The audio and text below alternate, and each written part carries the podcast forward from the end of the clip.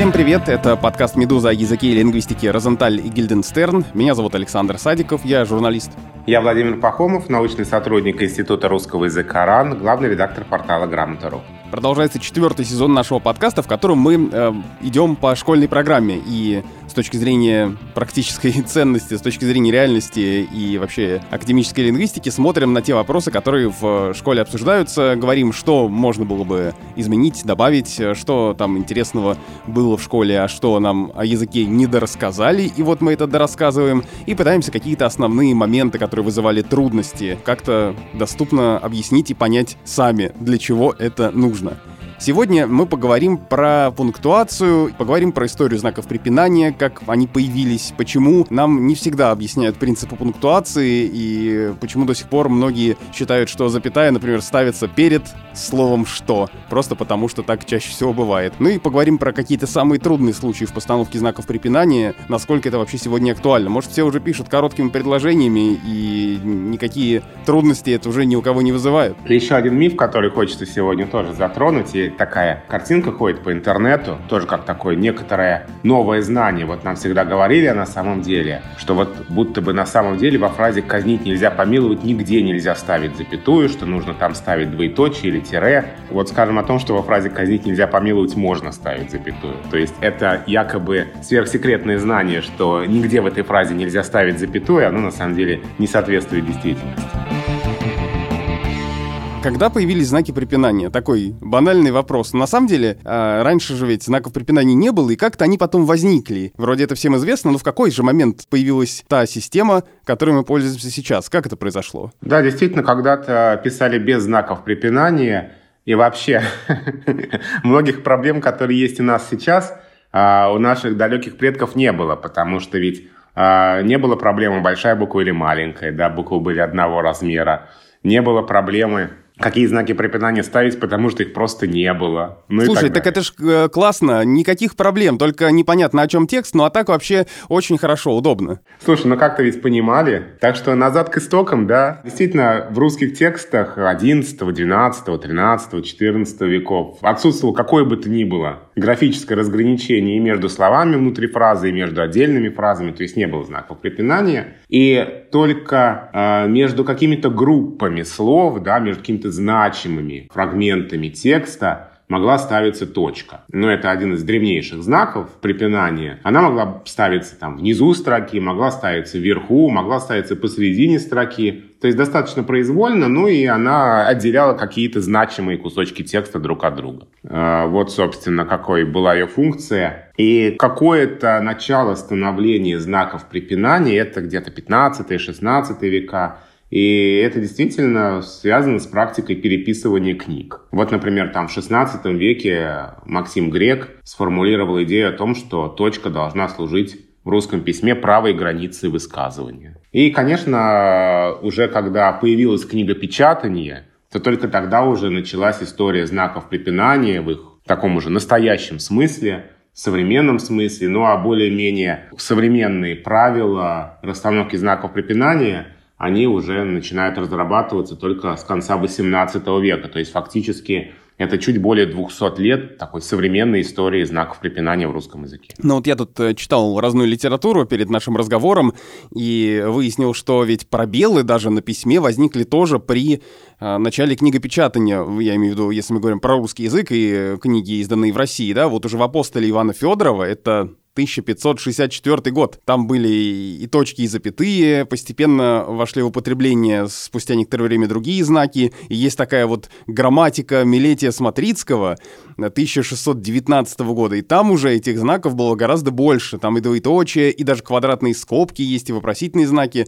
А тире, появление этого знака, да, связывают с Карамзиным, что в 18 веке вот и тире вошло в обиход, а в 19 веке, например, окончательно утвердилось многоточие. То есть постепенно а, эти знаки все к нам приходили, использовались э, по какому-то назначению, но когда сформировались вот эти принципы или там правила пунктуации, которыми мы пользуемся, ну, там, последние сто лет? Это как с орфографией? Это все та же реформа 17-18 годов или это как-то по-другому было? Ну, наверное, в каком-то смысле можно сказать, что все наши пунктуационные нормы, они складывались под пером э, русских писателей, классиков э, конца 18 и 19 века. Потому что, в общем-то, да, все, все современные смыслы и значения знаков препинания – это все с конца 18 века. То есть никто не сидел специально, не придумывал все эти принципы, нормы, они как-то вот сами собой сложились, ну, благодаря нашей великой литературе XIX века. И как раз вот можно вспомнить знаменитые слова Антона Павловича Чехова, который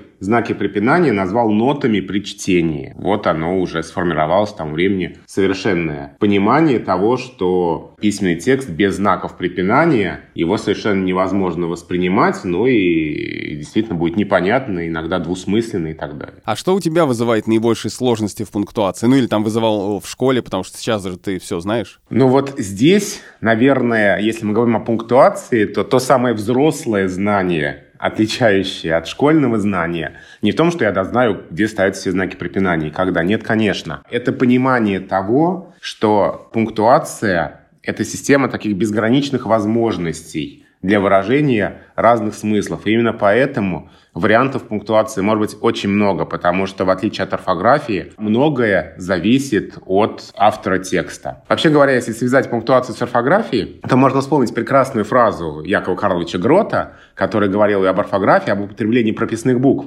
что за правилами здесь остается многое решать такту и здравому смыслу. Не точно привожу цитату, но смысл такой, что вот такт и здравый смысл, по словам Грота, очень важен, когда мы думаем о том, с какой буквы писать, с большой или с маленькой те или иные слова. Вот в пунктуации это точно работает, еще больше работает, потому что за разными правилами, которые есть, конечно же, очень много действительно остается решать здравому смыслу, такту, и, в общем-то, авторская воля во многих случаях проявляется. Могут быть такие знаки, могут быть такие знаки, в зависимости от того, что нам хотел сказать автор, какой смысл он хотел вложить в свой текст. Вот, в общем-то, понимание этого, насколько многогранна и разнообразна система русской пунктуации – это то, что отличает меня, взрослого, от меня, школьника, который думал, что в пунктуации как в орфографии. А вот все четко регламентировано. Перед что ставишь запятую, перед как ставишь запятую, перед союзом и ставишь запятую. А, и, и все. На самом деле все не так. Ну, то есть нет какого-то одного или отдельного случая, правила, которое бы ставило тебя в тупик, и ты именно над ним думал больше всего или чаще всего ошибался именно там? Нет, здесь достаточно большая группа правил и разных конструкций, которые можно то выделять, то не выделять разными знаками препинания, над которыми можно много думать, много спорить. И когда, например, мы готовим тексты тотального диктанта для их написания, ведь у нас колоссальное количество споров именно о пунктуации. Там 90% наших споров это о пунктуации. Где-то можем поспорить. В орфографии там не слитно или раздельно, с большой буквы или с маленькой, что здесь допускать, что здесь не допускать. Но почти все наши споры это о том, какие варианты пунктуационного оформления мы разрешаем или не разрешаем. Вот про разные трудные случаи мы, конечно, тоже поговорим сегодня, что с этим можно сделать. Наверняка же лингвисты предлагали какие-нибудь изменения, а мы опять нос воротим. Но все это через пару минут, после ответов на ваши письма, которые вы присылаете на почту подкаст собакамедуза.io. Вот такое письмо к нам пришло. Здравствуйте, дорогая редакция. Надеюсь, достаточно старомодно и возвышенно получилось. С диким восторгом слушаю вас. Спасибо вам большое. И вот, когда вы затронули прекрасную тему трансформации частей речи, когда батарея становится деепричастием, пхали глаголом, а буй императивом, я наконец-то понял. Представление научный сотрудник Института русского языка РАН всегда хочется продолжить. Института русского языка РАН, переломов и ожогов. Удачи вам и еще десятка сезонов с уважением, Ромуальд. А, прекрасно, спасибо спасибо. В общем-то, Институт русского языка РАН – это действительно институт русского языка РАН, которые возникают у носителей языка из-за того, что они иногда не знают, как правильно написать или сказать. И, видимо, Институт русского языка должен залечивать эти раны, но я надеюсь, что в каком-то смысле нам это удается делать. Еще одно письмо пришло от Алексея Чепиги. «Э, «Меня довольно рано научили читать», — пишет он. «Еще до школы я заметил, что кроме классических «жи», «ши» и «ча», и «чу», есть постоянное сочетание букв «ж», «ш». Почему правило «ж», «ш» пиши через «е» не упоминается в начальной школе в том же списке? В качестве контрпримера на ум приходит разве что «жек», но это аббревиатура, или имя Шерон, но это имя собственное. И здесь слушатель, я так понимаю, спрашивает нас о том, а почему не зафиксировано, что после «ж», «ш» всегда пишется «е», а не «э». Вот такой выбор здесь стоит. Да, потому что это не проблема только «ж» и «ш». Это общая тенденция, связанная с любыми твердыми согласными, после которых а, в подавляющем большинстве случаев пишется буква «е», для передачи «э». Ну, как, например, в словах «партер» или «стенд». Вот «партер» и «торшер». Здесь ровно одинаковая ситуация. Мы пишем букву «е», хотя произносим «э» после твердого согласного. А, и поэтому никаких специфических правил для ЖШ нет, потому что их надо было бы тогда формулировать для там Б, В, Г и так далее, что если это слова где твердый согласный и слова иноязычные, то мы в подавляющем большинстве случаев пишем букву «е». Лингвисты стремятся не расширять этот круг исключений, где буква «э» встречается, ну, типа «мэр», «пер», «сэр». Он и так, конечно, раздвинулся. И какие-нибудь там фэншуй появились, и сэндвич, и что-то еще, и многие слова с частью back, например, back-office и background. Но все-таки лингвисты не хотят, чтобы этих слов было слишком много, поэтому для большинства новых слов а, регламентируется там употребление буквы «е». Пунктуация. Как обычно, банальный вопрос. У меня всегда такие дилетантские вопросы, из которых мы пытаемся вывести сложные ответы. Почему наши правила пунктуации такие сложные? С орфографией мы поняли уже все, что там черт ногу сломит. Но где поставить запятую, этот вопрос стоит на повестке практически каждый день. А там черт сломит вторую ногу. Это специально, чтобы враг, не пробрался. Там, там, где он уцелеет в орфографии, он не уцелеет в пунктуации. Ведь если мы посмотрим на школьную программу, то пунктуации и синтаксис уделяется огромное внимание. Ну, то есть практически весь 10-11 класс э, речь идет о пунктуации и синтаксисе. Орфография уже как бы пройдена, уже не надо ее учить, ее только повторять. А вот все такое сложное Э, связанные с предложениями и расстановкой знаков препинания, это все в старшей школе. Да, на самом деле, когда я говорил о том, что пунктуация как-то так складывалась сама собой под пером русских писателей, а это не совсем так, потому что из этого можно сделать вывод, что пунктуацию совсем не изучали. На самом деле, конечно, изучали, ее разрабатывали, ее принципы и описывали ее многие наши ученые. Конечно, Михаил Васильевич Ломоносов, мы от него вообще почти все отчет идет, да, и Барсов, и Востоков – и Яков Карлович Грот тоже внес большой вклад в нормализацию правописания. Уже такие современные все правила, все нормы, они, конечно, были подробно описаны в 20 веке. И можно сказать, что в русской пунктуации действуют три главных принципа. Три базовых принципа, которые дополняют друг друга. Это грамматический, смысловой и интонационный. При этом главный из них грамматический, а смысловой и интонационный второстепенные, они имеют подчиненный характер, и они все три, три тесно связаны между собой. Вот давай приведем примеры правил, которые связаны с каждым из этих принципов. Я сразу хочу тебя перебить и сказать, что, наверное, с последним пунктом интонационным связаны очень многие ошибки, потому что где-то мы хотим поставить запятую, там, где мы делаем, ну, как будто бы паузу в предложении, хотя на самом деле там не должно стоять никакого знака. Например, тем не менее. Ну, не только, да, да, конечно, но и с другими принципами тоже ошибки связаны. Ну, что такое грамматический принцип? Это знаки препинания, которые делят предложение на грамматически значимые отрезки, независимо от значения и смысла. Ну, во-первых, это все знаки конца предложения. А, там точка, многоточие и прочее. Это знаки, которые разделяют главные члены простого предложения, ну, например, тире между подлежащим и сказуемым. Это все знаки, которые разделяют части сложного предложения. Когда мы учим, когда ставятся знаки на границе частей сложного предложения, а это знаки основаны на грамматическом принципе, то есть мы отделяем друг от друга грамматически значимые отрезки предложения. Это знаки, которые все э, конструкции самые разные выделяют в составе простого предложения. Это вводные и вставные конструкции, это обращение, это междометие. Это знаки, которые отделяют однородные члены предложения. Это знаки, которые выделяют разные определения, выраженные причастным оборотом и так далее. То есть, видишь, почти все правила пунктуации на самом деле завязаны на грамматический принцип, он базовый, он основной. Тогда возникает вопрос, что такое смысловой принцип пунктуации, да? Это такой принцип, когда знаки препинания ставятся, чтобы текст разделить на смысловые единицы. И вот то самое казнить нельзя помиловать. На самом деле, а здесь э, правило основано на смысловом принципе. Э, мы по-разному группируем члены предложения и по-разному передаем смысл. Казнить нельзя помиловать или казнить нельзя помиловать. Вот эта знаменитая фраза. Здесь как раз действует смысловой принцип пунктуации. Не так поставишь запятую, и не тот будет смысл. И не тот будет результат. А откуда тогда взялся этот миф про тире или двоеточие? Ну, потому что у нас в бессоюзном предложении есть двоеточие и тире, как такие базовые знаки, которые передают опять же, смыслы. Если там вторая часть раскрывает содержание первой, ставим двоеточие. Если выражает значение следствия результата, ставим тире. Но это совсем не означает, что запятую здесь ставить нельзя. Запятую тоже можно ставить. Поэтому вот такой вот подход когда нам говорят, на самом деле здесь нигде не должна быть запятая, здесь должно быть только или двоеточие, или тире, как раз отражает представление пунктуации как о чем-то безвариантном, не допускающем вообще никакой свободы творчества.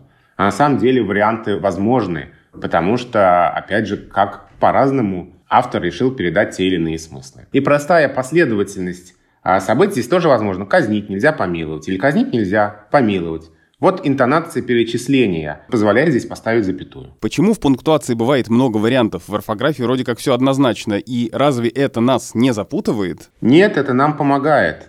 Потому что э, мы никогда не знаем, если у нас просто последовательность слов, какой здесь смысл. Вот смотри, две фразы. А, она говорила долго только о нем. Или она говорила долго только о нем. Видишь, разные интонации. Во втором случае у нас здесь только о нем это присоединительная конструкция. Смысловой центр высказывания она говорила долго, а слова только о нем выражают некий такой добавочный попутный смысл. И для того, чтобы передать эту интонацию, мы ставим запятую. А тире там нельзя поставить? Тире там можно поставить, потому что присоединительную конструкцию в конце а предложение можно отделить знаком тире. И запятая здесь допустима, и тире здесь допустимо, если это именно такая интонация. Она говорила долго, только о нем. А если у тебя фраза «она говорила долго только о нем», а других говорила коротко, тогда здесь ты никакой знак ставить не будешь. Видишь, пунктуация помогает понять, какой смысл вложен во фразу, какой смысл был задуман автором. И, в общем, только благодаря пунктуации и пишущий, и читающий достигают такого единства восприятия текста.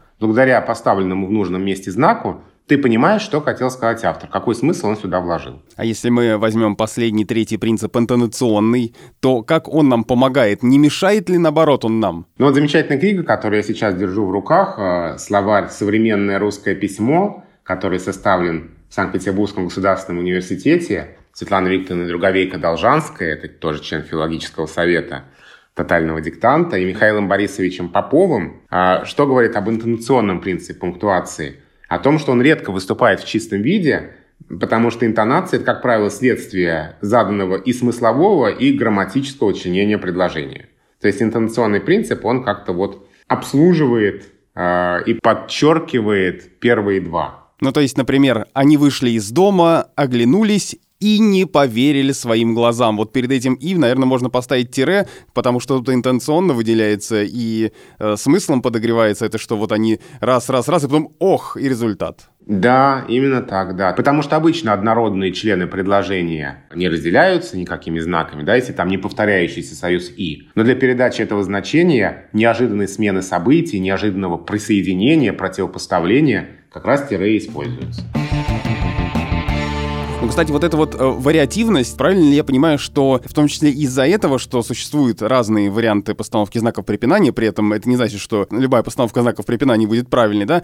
Поэтому в том числе ошибки э, в пунктуации, они, как правило, в разных тестах, экзаменах и в том же тотальном диктанте не так сильно снижают оценку, как орфографические. Да, цена орфографической ошибки всегда выше, чем цена пунктуационной ошибки, потому что пунктуация отличается большей вариативностью, потому потому что все-таки орфография, в силу того, что мы слова должны писать единообразно, она ну, как-то более всегда цена и важна, что не означает, что пунктуация не важна. Просто здесь э, мы это оцениваем объективно по-разному. Или потому что пунктуация настолько сложная, что никто не может там разобраться, и поэтому, если уж вы хоть как-то разобрались, то это неплохо, а если орфография, там уж надо все знать. Часто спрашивают вот в работах участников тотального диктанта, каких ошибок больше, орфографических или пунктуационных? Везде по-разному, но а, я не помню, чтобы я проверял работу, где было бы 8 орфографических ошибок и ни одной пунктуационной. А вот работы, где ни одной орфографической ошибки и 7, 8, 9, 10 пунктуационных встречаются и не так редко. с чем это связано? Ну, во-первых, кто-то может считать, что орфография важнее пунктуации намного.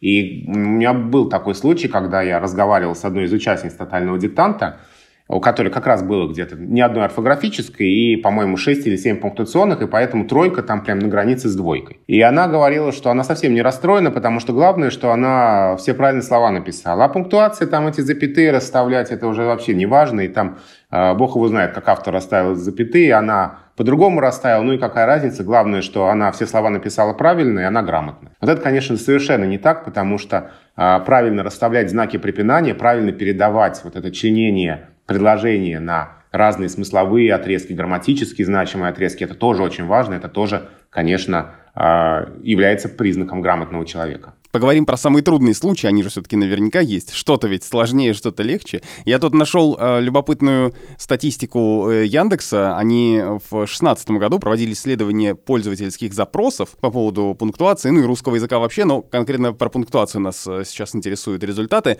Среди пунктуационных тем э, пользователей больше всего интересуют вводные конструкции. Это треть всех запросов. Самыми популярными оказались конструкции на всякий случай, и тем не менее. Примерно треть приходится приходится на долю сложных предложений, а именно где поставить запятую, больше всего пользователя интересует запятая перед и и запятая перед как. Вот именно такие запросы. Запятая перед и, запятая перед как. Ну и еще треть э, оставшаяся приходится на сравнительные причастные идеи, причастные обороты, однородные члены и так далее. Посмотрев на это, я подумал, что действительно вводные конструкции — это сложная тема, и каждый раз ты задумываешься, надо ли выделять или не надо выделять.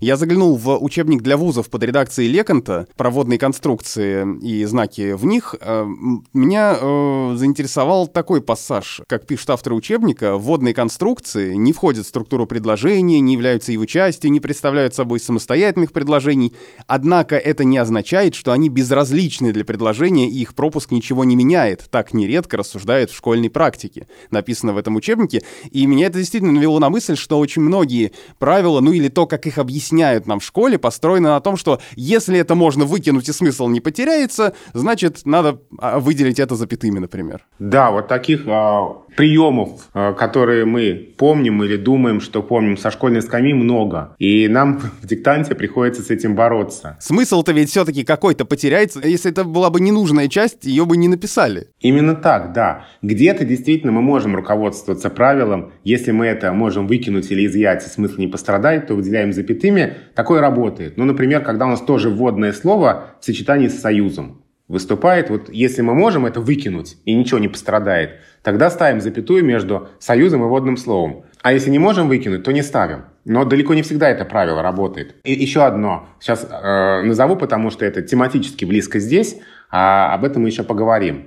Э, у нас очень многие пишущие ошибочно ставят двоеточие там, где оно не должно быть, когда мы спрашиваем их, зачем, чтобы что. Они отвечают. Но здесь же можно вставить слова «а именно». Если можно вставить слова «а именно», значит ставим двоеточие. Мы объясняем, что не в любом месте любого предложения, где можно вставить слова «а именно», надо ставить двоеточие. Ну, кстати, я, я, я тоже так э, часто думаю, даже если ну, не всегда прям концентрируюсь на этом, но у меня мелькает вот эта забитая в школе э, формулировка, что если «а именно», значит двоеточие. Ну да, но только это работает только между частями бессоюзного предложения а вовсе не в любом месте, где тебе хочется или есть возможность ставить слова «а» Не, ну если перечисление есть, значит ставим двоеточие.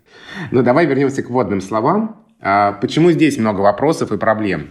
Потому что вводные слова, ну вот как-то мы примерно понимаем, что это какие-то такие коротенькие словечки, которые вроде бы не особо в предложении нужны и которые выделяются запятыми. И поэтому мы а, все подобные словечки, коротенькие, которые там в предложении где-то есть, все, что там, всякие частицы, какие-то наречия, что-то еще, а, что, в общем-то, кажется не сильно нужно и можно выкинуть, стремимся выделить запятыми. Но вводные слова от неводных отличаются тем, что вводные слова, они сообщают какую-то информацию, которая связана не с самой ситуацией, не с тем, о чем идет речь, а с тем, как ее воспринимает и оценивает автор речи говорящий или пишущий. Ну вот, например, наш подкаст, несомненно, пользуется большим успехом у аудитории. Вот здесь я совершенно наглым образом не просто говорю, что подкаст пользуется успехом у аудитории, а даю оценку степени достоверности сообщаемого. Я говорю, что это совершенно точно. Я в этом не сомневаюсь. Ну а какая-нибудь фраза из серии «Между тем наш подкаст пользуется успехом у аудитории». Ну какая здесь оценка, какое здесь отношение? Поэтому здесь никакого знака ставить не надо. Это, конечно, очень сложно, иногда очень сложно отделить вводные слова и невводные. Иногда наблюдаются колебания в практике письма. Поэтому все это действительно объективно трудно, но э, есть какие-то наиболее часто выделяемые запятыми слова, которые не являются вводными, где много ошибок, и такие слова в справочниках обычно приводятся. Давай еще поговорим о некоторых, ну, таких мифах, что ли, связанных с пунктуацией. Со школы, опять же, остается ощущение, что запятые ставятся там перед какими-то словами, что запятая ставится перед что, что запятая ставится перед чтобы, перед как. Но смотри, это же подтверждает и запросы в Яндексе, которые я привел в качестве примера, ведь запрос пользователь формулирует запятая перед как. Да, а запятая ведь не ставится потому, что дальше идет слово как, а запятыми или другими знаками выделяется или отделяется какая-то конструкция, а, какой-то фрагмент текста, вводимый словом «как». Часто это сравнительный оборот. И вот э, как раз на сравнительный оборот тоже очень много вопросов и тоже очень много трудностей с этим, потому что далеко не всегда можно понять, есть тут сравнение, нет тут сравнения. То есть почему вообще столько пунктуационных трудностей? Потому что мы очень часто должны вникнуть в смысл текста, понять, какую же здесь идею автор пытался донести, и уже э, в соответствии с этим расставить знаки препинания. Поэтому, и вообще говоря, у нас ведь все упражнения на пунктуацию, да, это упражнение на расстановку знаков препинания в том тексте, в котором автор уже расставил знаки препинания. А если мы говорим о порождении своего текста, то там, конечно, уже мы отвечаем за а, то, как там расставить знаки. А я вот, наверное, приведу примеры таких. Мы, мы как-то с тобой сходу пошли на, к самым сложным примерам, к самым сложным правилам, к самым сложным ну, конструкциям. конечно, только хардкор. Вводные слова, обороты союзом как и прочее. Но давай, если мы говорим о сравнительных оборотах, мне хочется показать это на конкретном примере, как мы отвечали на подобные сложные вопросы на грамоте. Вот смотри, есть предложение. «Ветер, как злая собака, трепал и рвал одежду людей». Что бы ты с ним сделал, как бы ты поставил знаки? С одной стороны, мы можем выделить «как злая собака» запятыми, приняв это за сравнительный оборот. Поэтому я не знаю, я бы выделил, но может быть это и неправильно. А еще он между подлежащим и сказуемым находится. Ветер трепал. И это всегда тоже знак к выделению. Но у нас есть в правилах а, обособления или не обособления оборота союзом «как» слова о том, что оборот с «как» не выделяется запятыми, если на первый план выступает не сравнение, а значение обстоятельства образа действия. И оборот с «как» в данном случае можно заменить формой творительного падежа. Вот смотри, можем ли мы сказать, что ветер злой собакой трепал и рвал одежду людей? В справочнике есть такой пример. Тропинка извивалась, как змея. Мы можем сказать, тропинка извивалась змеей, по-змеиному. То есть здесь на первом месте образ действия, а не сравнение. Точно, это же самый базовый правило. Я забыл уже все, вот. А то оно здесь действует или нет? Ветер, как злая собака, трепал и рвал одежду людей. Я думаю, что да. И тогда мы не ставим запятые. А как правильно? Я на самом деле подвожу тебя к мысли, что здесь можно и так, и так. То есть опять все зависит от того, от нашей мотивации. Да, и вот смотри, с одной стороны, мы можем сказать, что здесь на первый план выступает значение обстоятельства образа действия, да? Мы здесь можем сказать, что здесь скорее не сравнение, а здесь каким образом он трепал и рвал одежду, да, злой собакой. С другой стороны, это не такой чистый случай, как тропинка извивалась, как змея. И многие наши слушатели, наверное, сейчас скажут, да ну не, нельзя так заменить. Ветер злой собакой трепал одежду людей. Здесь все-таки скорее сравнение. Да, можем мы здесь согласиться и с тем, что здесь может быть сравнение. И вот Дитмар Ильяшевич Розенталь, перу которого принадлежит полный, достаточно подробный справочник по пунктуации, анализировал вот такое предложение из стихотворения Лермонтова. «Она ускользнет, как змея, порхнет и умчится, как птичка». Вот тоже, да, хорошее предложение. Она ускользнет, как змея, порхнет и умчится, как птичка. И Розенталь рассуждал таким образом. Мы можем допустить, что в последнем случае автору важно было создать художественные образы путем, так сказать, чистого сравнения. Подобно змее, подобно птичке. Хотя сравнение сохраняется и в сочетаниях ускользнет змеей, умчится птичкой, но с добавочным оттенком образа действия. Вот видишь, автору а, важно было создать художественные образы путем сравнения. Вот как мы это можем за автора установить? Никак. Поэтому здесь, если мы говорим о том, что здесь на первом месте сравнение, мы ставим запятые. Если мы говорим о том, что здесь на первом месте обстоятельства образа действия, мы не поставим запятые. И именно поэтому мы здесь должны допускать варианты. Варианты, которые будут одинаково правильны в зависимости от того, какой смысл мы хотим передать. Но мы-то эти варианты допустим, и они будут одинаково правильные. Но если такой пример встретится в школе, то как же его оценить? Потому что мы же не можем сказать, что как бы вы ни написали, это и так, и так правильно. Тогда мы должны потребовать э, со школьника или с пишущего, чтобы он объяснил свой выбор. Потому что если он поставил просто потому, что забыл, что оборот выделяется запятыми, а это случайно оказалось правильно, то это тоже ведь не подходит. Да, и это э, очень важно, чтобы мы могли а, объяснить мотивацию нашего решения. И поэтому, в общем-то, в школе, да, у нас в школе очень часто все однозначно, потому что вот такие сложные операции мыслительные, наверное, школьникам э, рановато проводить. А во взрослой жизни мы уже к этому приходим. Но получается и задания, которые составляются для школьников, например, или это задание там, ну если не берем тотальный диктант, где возможны варианты каких-то других проверочных работ, то получается они все равно должны быть составлены так, чтобы там была однозначность и невозможно было выбрать вариант, потому что это труднее оценить. И в том числе труднее оценить потому, что мы не знаем, по какой причине человек выбрал тот или иной вариант, потому что что он сознательно его выбрал и знал, что там ставится или не ставится какой-то знак, или потому что он забыл про все и случайно попал? А, вот мы как раз говорим о том идеальном мире школьного русского языка, куда хотелось бы прийти. Вот в этом самом идеальном мире, конечно, задание для школы должны, наверное, быть таким образом устроены, чтобы вариантов не допускать. Потому что есть ведь у нас правила пунктуации, которые вариантов не допускают. Но не отложится тогда у школьника как раз то самое, что в принципе откладывается сейчас, что все однозначно. Но оно так и так откладывается. Если бы я э, отвечал за школьную программу русского языка, то, наверное, я бы уже там в самых старших классах школы а, показывал бы эту вариативность. А, говорил бы о том, что русский язык — это возможность выбора разных вариантов. А до этого, конечно, надо сначала заложить систему э, правил, основанных на главном грамматическом принципе, да, а потом уже как-то это начать, начать расшатывать. На самом деле, пока мы совсем не запутали всех наших слушателей, и слушатели не пришли к выводу, что русская пунктуация — это совершеннейший хаос, в котором невозможно ничего понять, на самом деле, это все-таки не так. Э, то есть э, ставь любые знаки, э, лишь бы у тебя было какое-нибудь на них объяснение. Да, хочется сказать, что все-таки в русской пунктуации очень многие правила вполне однозначны. Если у нас, например, есть ну, какой-нибудь определительный оборот, стоящий после определяемого слова, то он нормально совершенно выделяется запятыми. Ну вот, например, из Пушкина, да, мы услышали глухой шум и увидели терек, разливающийся по разным направлениям. Вот здесь разливающийся по разным направлениям. Причастный оборот, стоящий после определяемого слова «телек», выделяется запятыми. Все нормально, правило действует, никаких вариантов нет.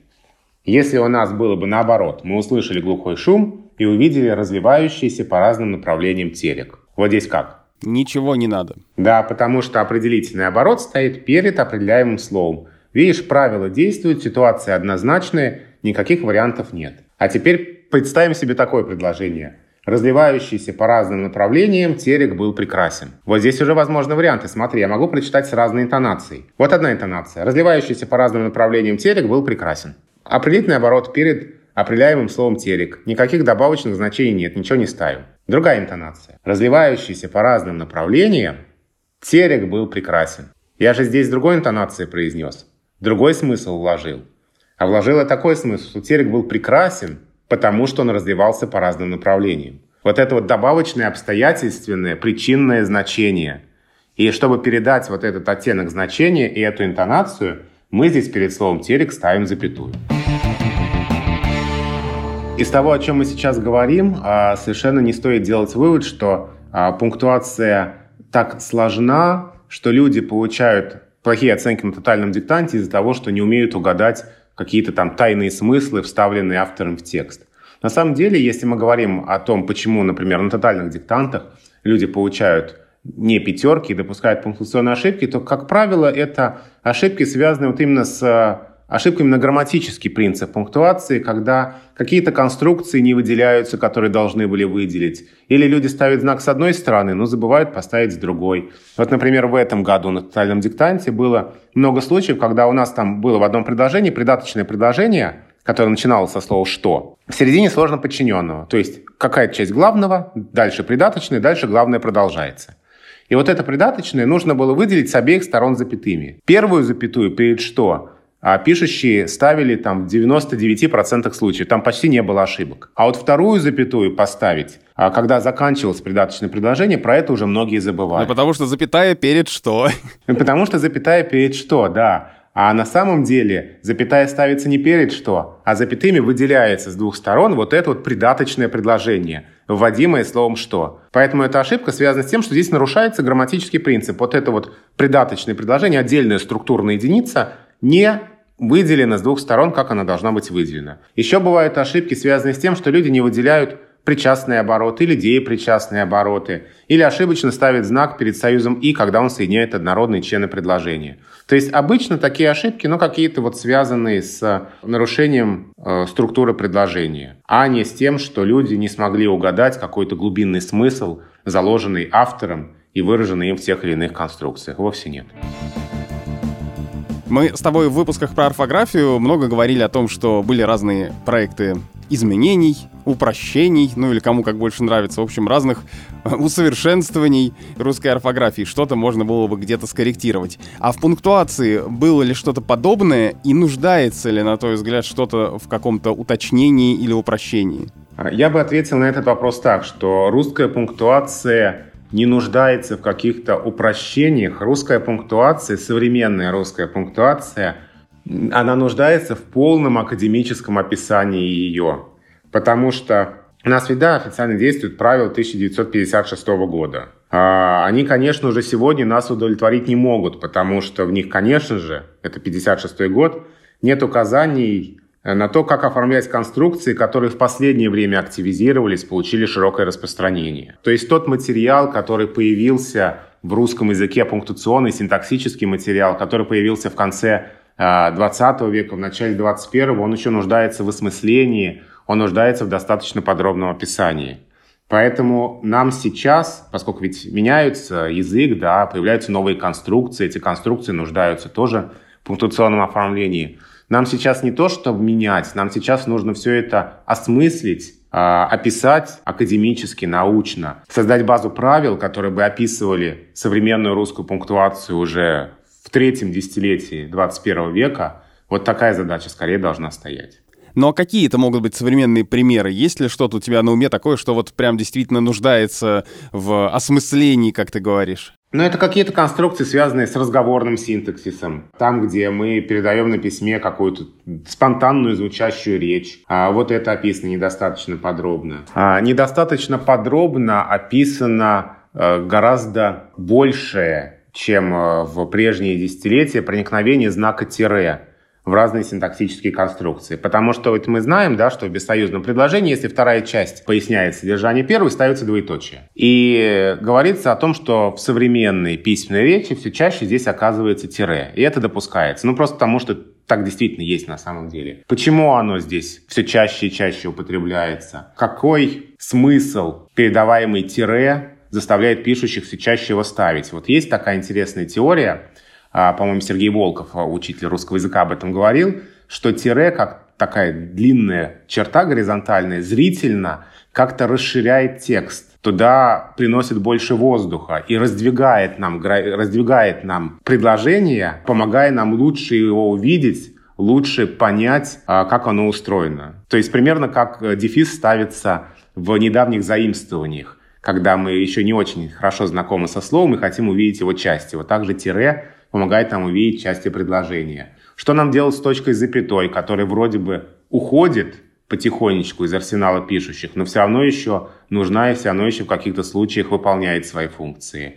То есть здесь ученым есть над чем работать. Я вот подвожу к этой мысли, что у нас и здесь все раз и навсегда не законсервировано, что русская пунктуация продолжает меняться, что в ней проходит разнообразные, очень интересные процессы, которые нуждаются в изучении и в исследовании. И, видимо, их а, такое детальное изучение и исследование должно привести к тому, что у нас, наверное, выработаются какие-то более современные, более полные правила русской пунктуации. Ну а пока мы используем те, что есть. Ну, кстати, э, в последнее время обычно принято говорить о том, что, допустим, в медиа, в нашей обычной речи, там и в интернете мы стали как-то более короткими предложениями писать и так далее, но иногда встречаются и какие-то, ну, анахронизмы или просто большие очень конструкции, которые непривычно уже нам видеть. Ну вот я тебе присылал недавно э, из одного телеграм-канала скриншот коммерсанта, где огромный абзац является одним предложением. Я даже процитирую его, если мы не устанем слушать это одно предложение. Если эти требования будут приняты, 5G в России смогут пользоваться только владельцы смартфонов и планшетов, чьи производители установят российскую криптографию, базовые станции связи зарубежных производителей тоже разрешат использовать лишь при внедрении российской криптографии им в микросхемах, следует из заключений Минэкономики на проекты приказов, в скобочках в них учтены позиции комиссии Российского союза промышленников и предпринимателей по связи и IT, Мегафона МТС Теле2, скобка закрывается, с которыми ознакомился коммерсант. Потрясающе. Я э, это, это вообще текст, текст диктанта на самом деле. Да, по всем законам тут и, э, однородные члены, и придаточные предложения, и вставные конструкции, все, что хотите, и даже кавычки есть. Мне кажется, автор этого текста забыл об одной простой вещи, что этот текст будут читать. Он совсем забыл про читателя, который вот это все должен пройти и не потеряться в этом. Не, слушай, а после этого такой панчлайн следует. Знаешь, вот мы долго-долго нагнетали, и потом короткое предложение после этого в Минэкономике подтвердили актуальность отзыва. Злой полицейский, добрый полицейский. Да, вот такая длинная фраза, а потом бабах, ну вот тебе, дорогой читатель, коротенькая конструкция.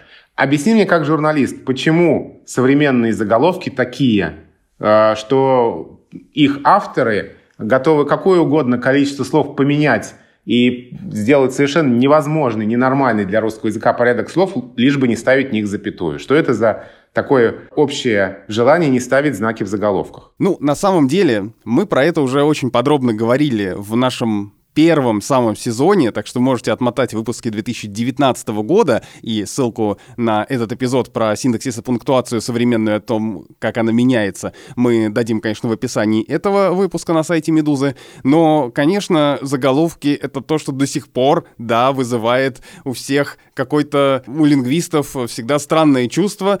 И я как журналист могу сказать, что у меня нет точного ответа на вопрос, почему до сих пор э, люди во многих СМИ пишут заголовки так, что невозможно понять, о чем речь, но зато без запятых, зато мы молодцы. Возможно, конечно, это связано с тем, что когда-то это было связано с оптимизацией в поисковых системах, но сейчас тоже давно все не так. Посмотрите на заголовки, ну, «Медуза», например, на заголовки наших подкастов, там может быть даже три предложения в одном заголовке со скобочками, вставными конструкциями, чем угодно, потому что заголовок — это тоже не что-то написанное по требованиям, прописанным в скрижалях каких-то, нет. Но заголовок — это живая система. Главное, чтобы она точно передавала смысл материала, ну и вам захотелось прочитать или послушать то, что указано в заголовке. В общем, хорошо, что в устной речи мы не ставим знаки препинания. потому что к нам никто не придерется. И, не, ну, и нам не обязательно знать, как э, слова пишутся. Когда мы говорим «правда», тут, конечно, возникает вопрос, как это все произносится. Да. И у нас тут возникают ударения. Кстати, ты знаешь, мне пришло в голову такое сравнение а, пунктуации с ударениями. Потому что как в ударении есть какие-то а, случаи, когда все однозначно, и ты слово какой-нибудь, не знаю, там, кухонный, можешь произнести только так. И любой другой вариант произнесения этого слова, а именно кухонный, будет ошибкой. А, а в других случаях ты можешь сказать, да, там, творог и творог, или там что-нибудь еще менее избитое, кружится и кружится, и так и так будешь прав.